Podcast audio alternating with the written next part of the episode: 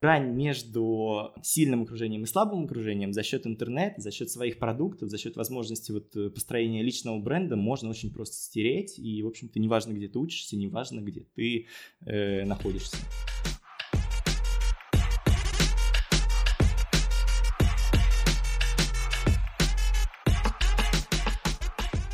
Всем привет! Это подкаст «Где лучше» и мы его ведущие Евгений Зинченко и Анна Минаева. В этом подкасте мы будем общаться с представителями разных профессий, чтобы узнать у них, как построить свою карьеру, сколько можно заработать, какие бывают сложности и что мотивирует. Подписывайтесь на нас и наш подкаст в соцсетях, ставьте лайки, делитесь с друзьями, а если вы хотите рассказать свою историю, наши контакты в описании. В нашем прошлом выпуске, где мы беседовали с руководителем SMM отдела, мы советовали вам послушать подкаст «Соседний столик». Его автор Федор учится на втором курсе Высшей школы экономики на факультете журналистики. При этом он работает в сфере связи с общественностью в Высшей школе экономики, делает подкаст «Соседний столик» и ведет несколько других проектов. Поэтому мы решили позвать его к себе в гости, побеседовать с ним, чтобы он рассказал нам о своем опыте. И этот выпуск, наверное, будет больше не про какую-то конкретную профессию, а про стремление, желание и самореализацию, и о том, что даже в 18 лет можно делать реально классные вещи. Федя, привет. Привет. Смотри, мы будем задавать тебе вопросы по широкому профилю, потому что у тебя сейчас как таковой профессии нет, то есть ты занимаешься и связями с общественностью, и своими проектами, и подкастом, поэтому расскажи про все понемногу, про себя. Да, ну смотри, в первую очередь я студент, наверное, еще, да, вот, э, я учусь на втором курсе журналистики в Вышке и совмещаю все это и с, вот, с подкастом, и работаю по направлению связи с общественностью в лицее, также в Вышке, в одном из, э, из подразделений моего университета. Записываю подкаст «Соседний столик» о людях в креативной индустрии, перешел недавно именно на должность э, менеджера по связям с общественностью в лицее. Наверное, если кратко, то это вот так. А слушай, как выглядит вообще, что такое связь с общественностью именно в учебном заведении? Я, например, никогда не сталкивался, и мне кажется, когда я учился в универе, у нас даже, в принципе, такой практики не было. Ну, смотри, в Вышке есть э, очень большой отдел э, именно вот э, ребят, которые занимаются связями с общественностью, пиар. Есть отдельный отдел SMM, и есть внутренние коммуникации. То есть Вышка — это же огромный вуз, это 40 тысяч студентов, и очень большой упор делается в коммуникации со студентами, с сотрудниками. И это тоже, ну, большая часть пиара, внутреннего пиара, скажем так. При этом есть еще и отдельные локальные пиар-команды в подразделениях, то есть периодически это пиар-команды на факультетах э, или вот как у меня в лицее. И я как раз не вот э, в этой общей пиар-команде, а в пиар-команде подразделения. Если говорить то, чем мы занимаемся, то как раз-таки, мне кажется, я как раз совмещаю внутренние коммуникации и связь с общественностью. Э, если говорить про пиар, то это и помощь в организации каких-то мероприятий ежегодных, это и работа с СМИ, в первую очередь с входящими запросами, и история, связанная с ведением официальных сообществ в первую очередь. У нас есть практика приглашения студентов в качестве медиа-ассистентов, когда ребята просто приходят на практику. В общем-то, я сам также пришел в прошлом году. Если говорить про специфику вообще соцсетей, то это, конечно, большой упор э, на людей. Продукт университета, продукт лицея — это, конечно, люди, это выпускники. И вот э, если говорить про отличие там э, коммерческого пиара от пиара учебного заведения, то в первую очередь разница в том, что тут ты э, рассказываешь про персональный, рассказываешь про людей, а не говоришь э, про продукт вот, ну, какой-либо корпорации. А насколько можно, насколько можно сказать, что у тебя, например, руки как-то связаны? Я имею в виду, что университет это в целом, ну и вообще, вообще высшее учебное заведение, они такие достаточно жесткие в плане иерархии структуры, они как относятся к тому, что ты можешь, например, э, покреативить как-то, насколько тебе вообще это разрешено? Слушай, совершенно точно разрешено. Э, у нас э, был кейс, ну вот не у меня, а как раз вот в общеуниверситетской команде был кейс, э, когда ребята делали такой очень провокативный твиттер, и это было достаточно интересно. То есть это какие-то мемы, и, ну, то есть вышка такие истории поощряет. То есть понятно, что мы не можем говорить на, там, про ряд каких-то тем, которые совсем далеки от университета, не знаю, условно-политическая повестка, да, мы ее не освещаем, но для нас этот креатив, и мне кажется, достаточно далек, просто за счет того, что это не органично образовательной структуре. Все, что органично вот, э, структуре лицея, про все мы можем говорить. И более того, э, периодически даже возникает какая-то задача, скажем так, сбросить негатив, или по понять болевые точки. И это как раз решается вот через внутренние коммуникации, то есть мы запускаем какие-то плюс-минус агрессивные кампании вот внутри, там связанные с рассылками внутренними, и через вот такие точки сбрасываем какой-то вот, ну, негатив среди лицеистов или отрабатываем какие-то их боли. Слушай, а подскажи, пожалуйста, у тебя настолько столь юном возрасте все равно осознанный подход к тому, что ты делаешь и как ты делаешь.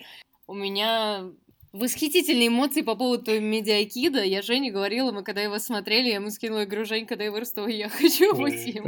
Это очень круто, это реально очень крутой продукт. И смотри, ты учишься на журфаке, а сейчас ты больше, ну, все равно в, пи- в пиар, да, уходишь историю. Они посещали мысли там перейти и заняться именно вот маркетингом и вот чтобы профильно именно? Честно скажу, учусь на журфаке, потому что бюджет. ну вот прям совсем честно. При этом, мне кажется, мне это никак не мешает э, в моем профессиональном развитии, потому что я все равно добираю какими-то курсами, можем потом про это отдельно поговорить.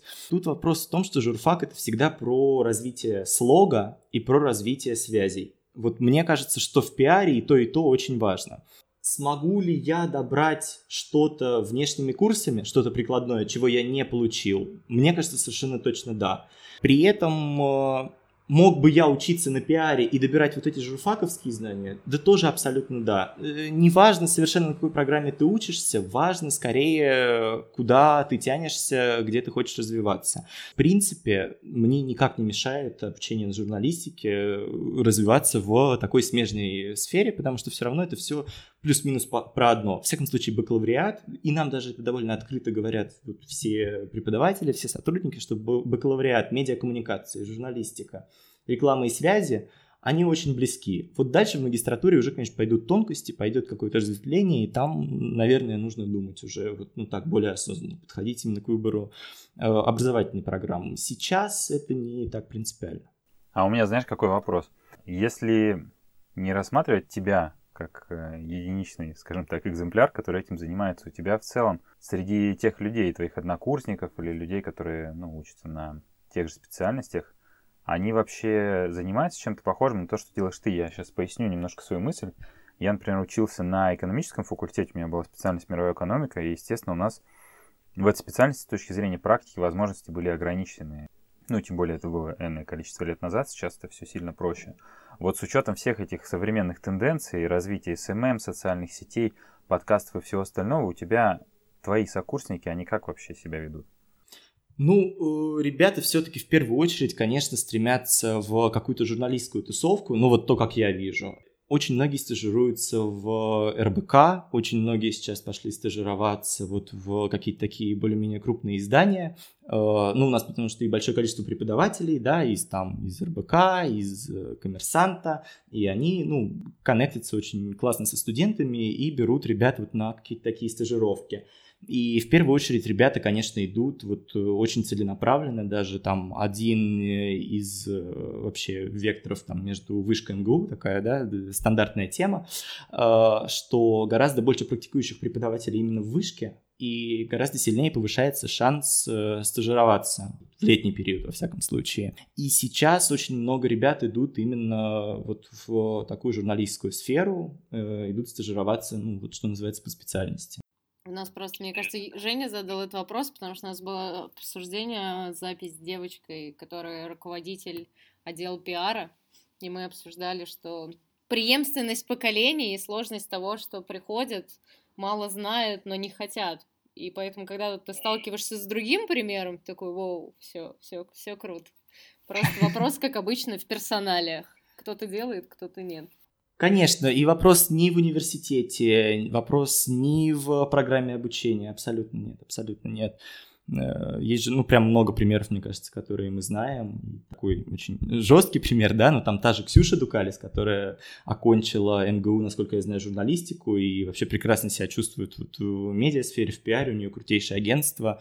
И, ну, то есть, правда, вопрос персональный. Ну, здесь все равно среда, мне кажется, играет же свою роль. Там, если у тебя университет какой-то, например, не топовый, это одни стартовые условия. Там в топовом вузе они другие, а про регионы я вообще молчу. Там и информационное поле очень узкое, возможности. И, и в целом тут, мне кажется, играет роль такой момент, как твое окружение. Если рядом с тобой люди, которые что-то делают или что-то умеют и к чему-то стремятся, то ты волей-неволей ну, идешь тоже в ту же сторону.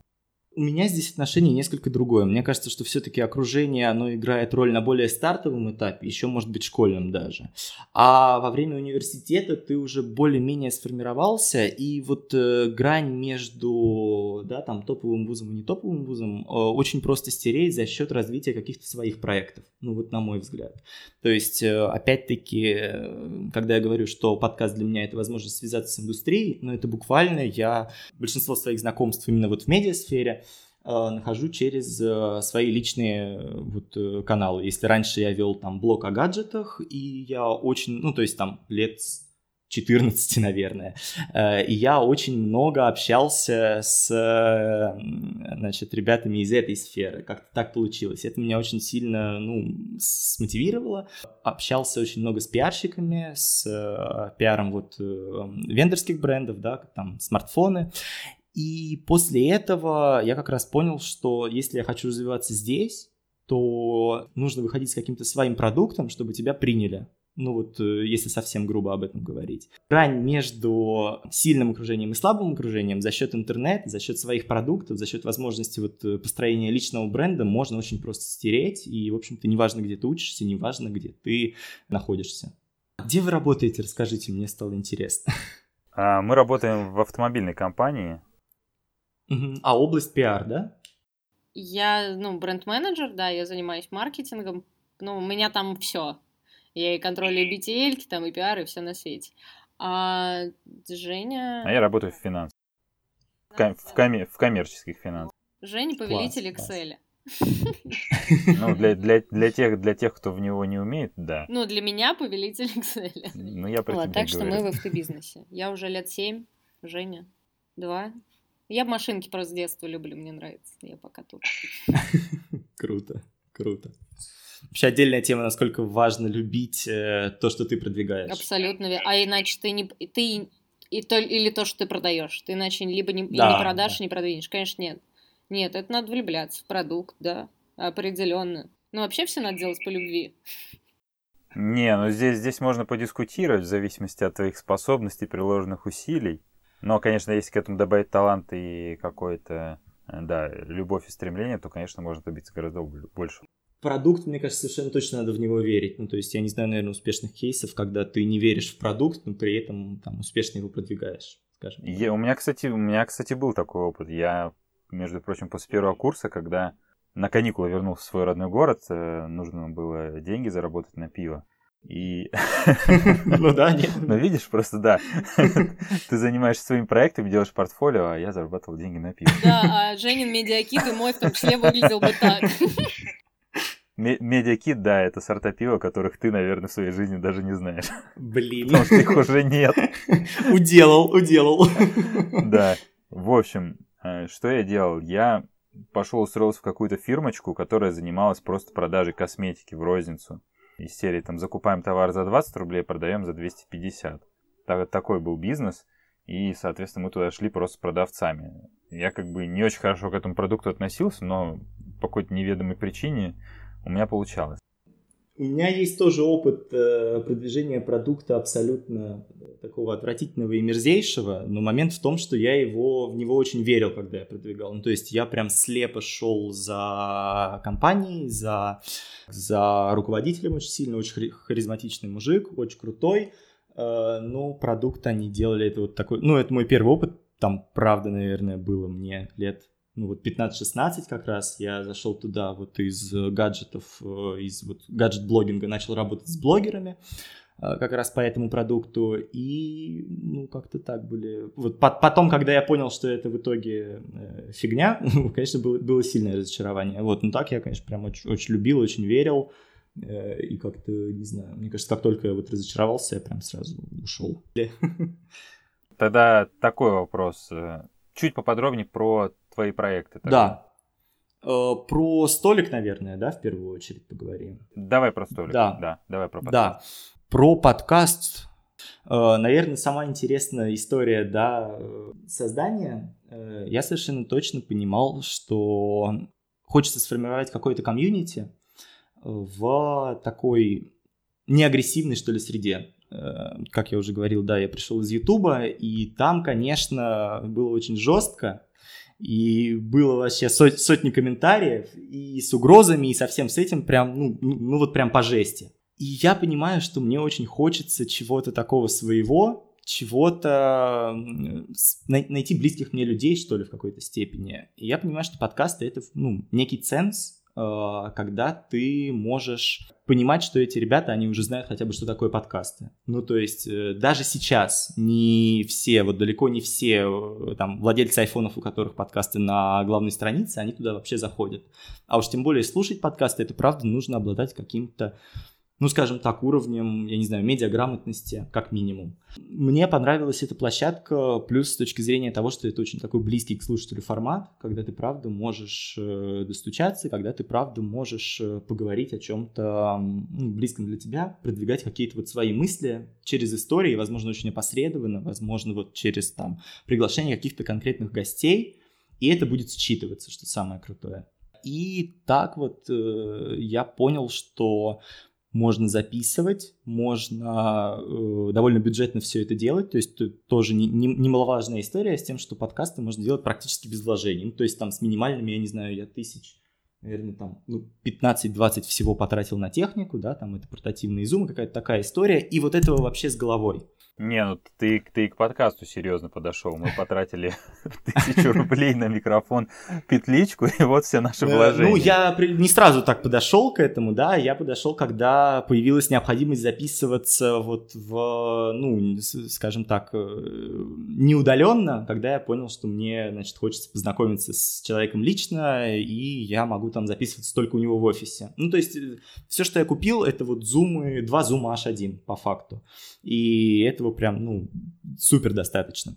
Наверное, вот э, мой приход в подкаст, он в, в, в какой-то степени нестандартен с той точки зрения, что я отталкивался от формата, и только потом уже под формат подгонял содержание. То есть сначала я понял, что да, подкасты это какой-то ценз, да, подкасты это недорого, да, подкасты сейчас на волне, и можно как-то, значит, выйти на этот рынок и быть услышанным. И потом я начал э, думать, что я хочу туда транслировать. И вот как раз э, моя вот эта классическая история, когда я сижу, значит, в Surf Coffee на Солянке на Китай-городе, э, сижу, пытаюсь что-то поработать, как-то, значит, подготовиться к ЕГЭ на тот момент, и э, слышу разговор ребят за соседним столиком о том, что они потратили все деньги в курсы бизнес-молодости, и им сейчас не на что строить бизнес вообще. Я подумал, что вот эта траектория, она настолько интересна, интересная. Ну, то есть настолько можно рассказывать, во-первых, про карьерную траекторию. Ребята хотят бизнес.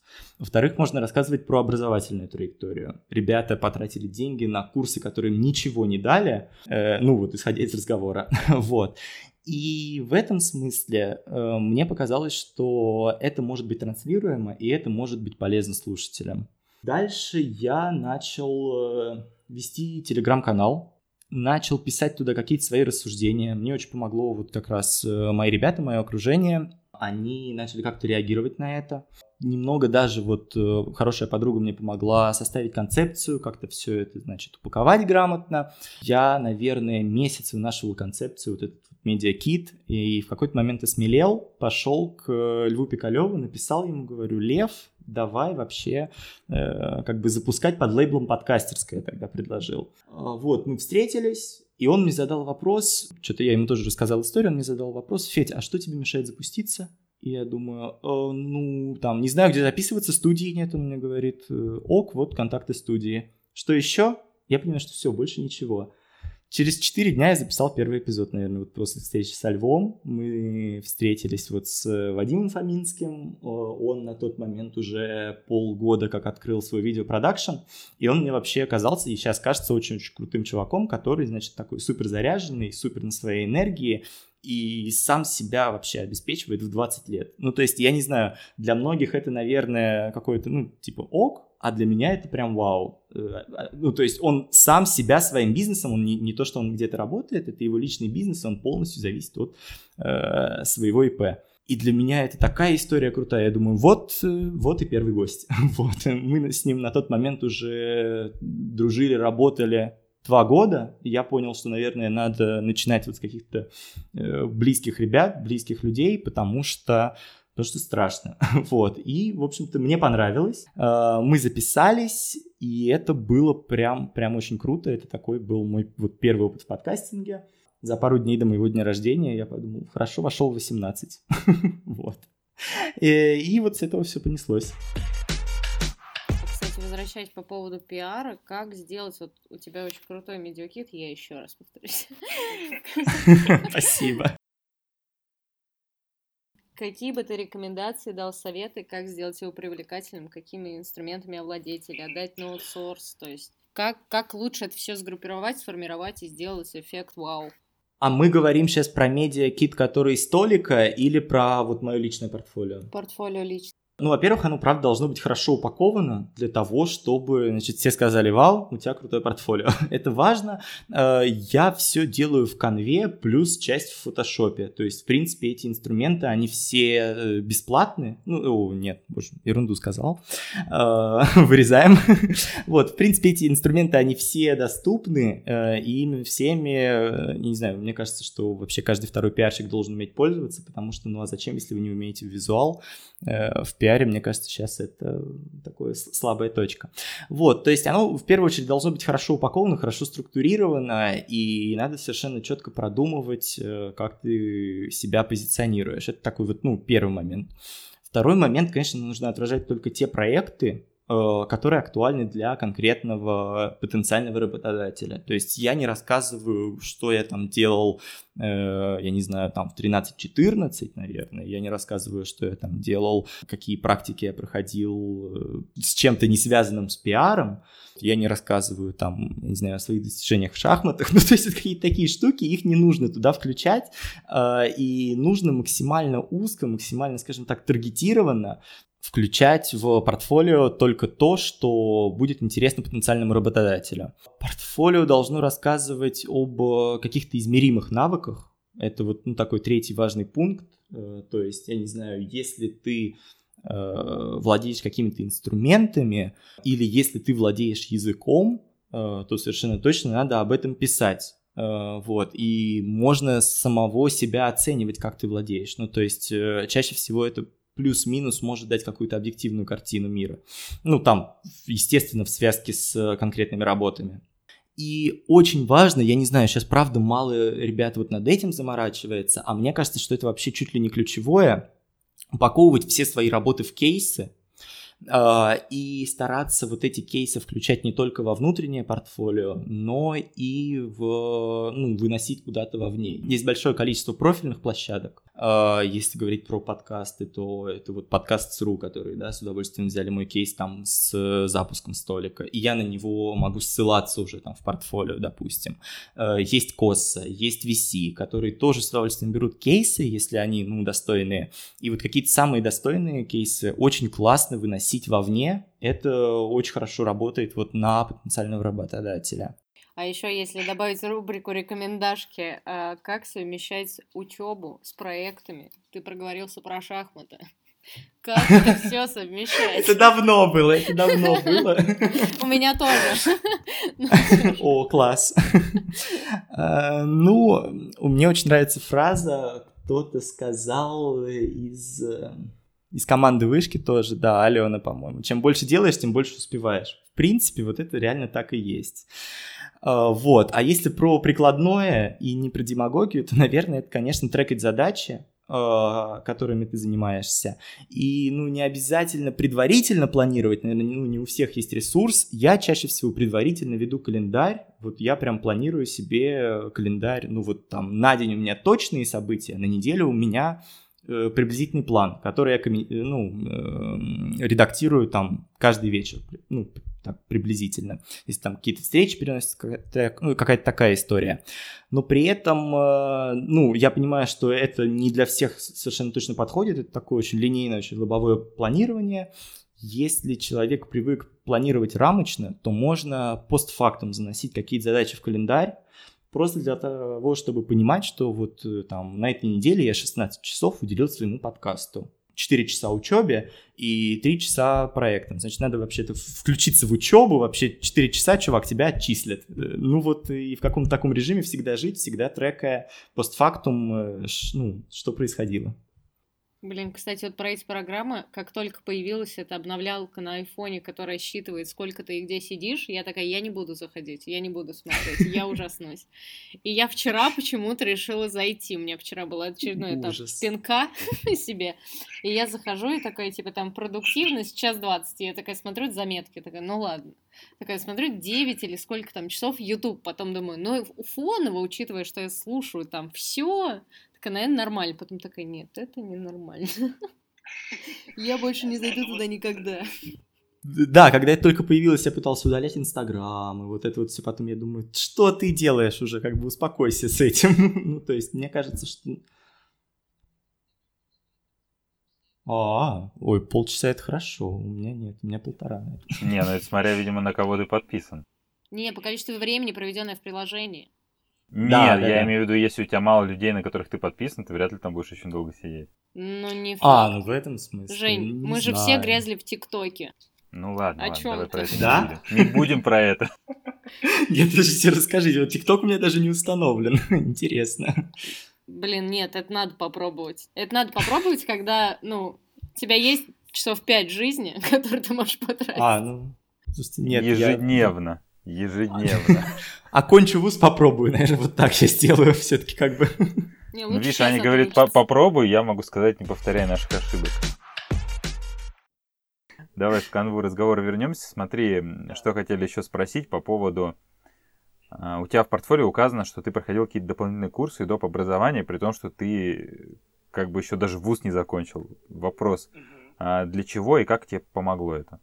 Ну, смотри, вообще, мне кажется, что огромный миф Э, что курсы можно проходить доп. образования только после окончания вуза. Мне кажется, это вообще неправильно. И, ну вот, э, то, что я проходил, я проходил э, два, два основных трека. Первый это Макс, вот Московская школа коммуникации, сейчас у них там ребрендинг какой-то, они стали школой новой экономики, насколько я помню, и это очень-очень крутое погружение в Э, вообще в специальность. Э, я проходил курс, э, как-то он очень умно назывался, в общем, связанный с продвижением в диджитале. Я взял супер базовый курс, но при этом вел его и курировал Владилен Ситников, который Head Possible Moscow.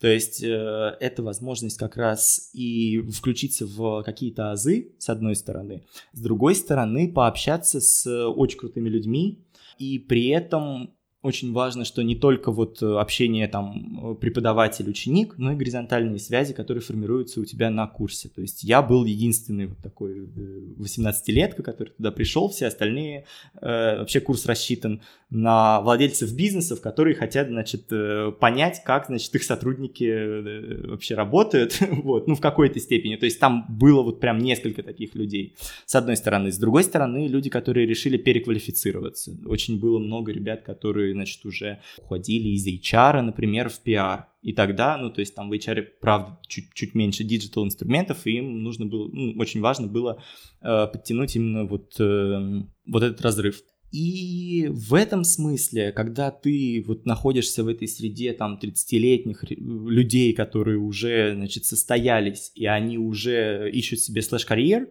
это, с одной стороны, дает возможность тебе заглянуть в твое будущее, посмотреть, чем ты вообще будешь заниматься в 30, вот, в какой-то степени, а в какой-то степени, да, понять вообще специфику профессии, потому что очень хорошо, когда есть там практика, есть стажировки, но есть э, очень большая там теор-база, которую нельзя опускать.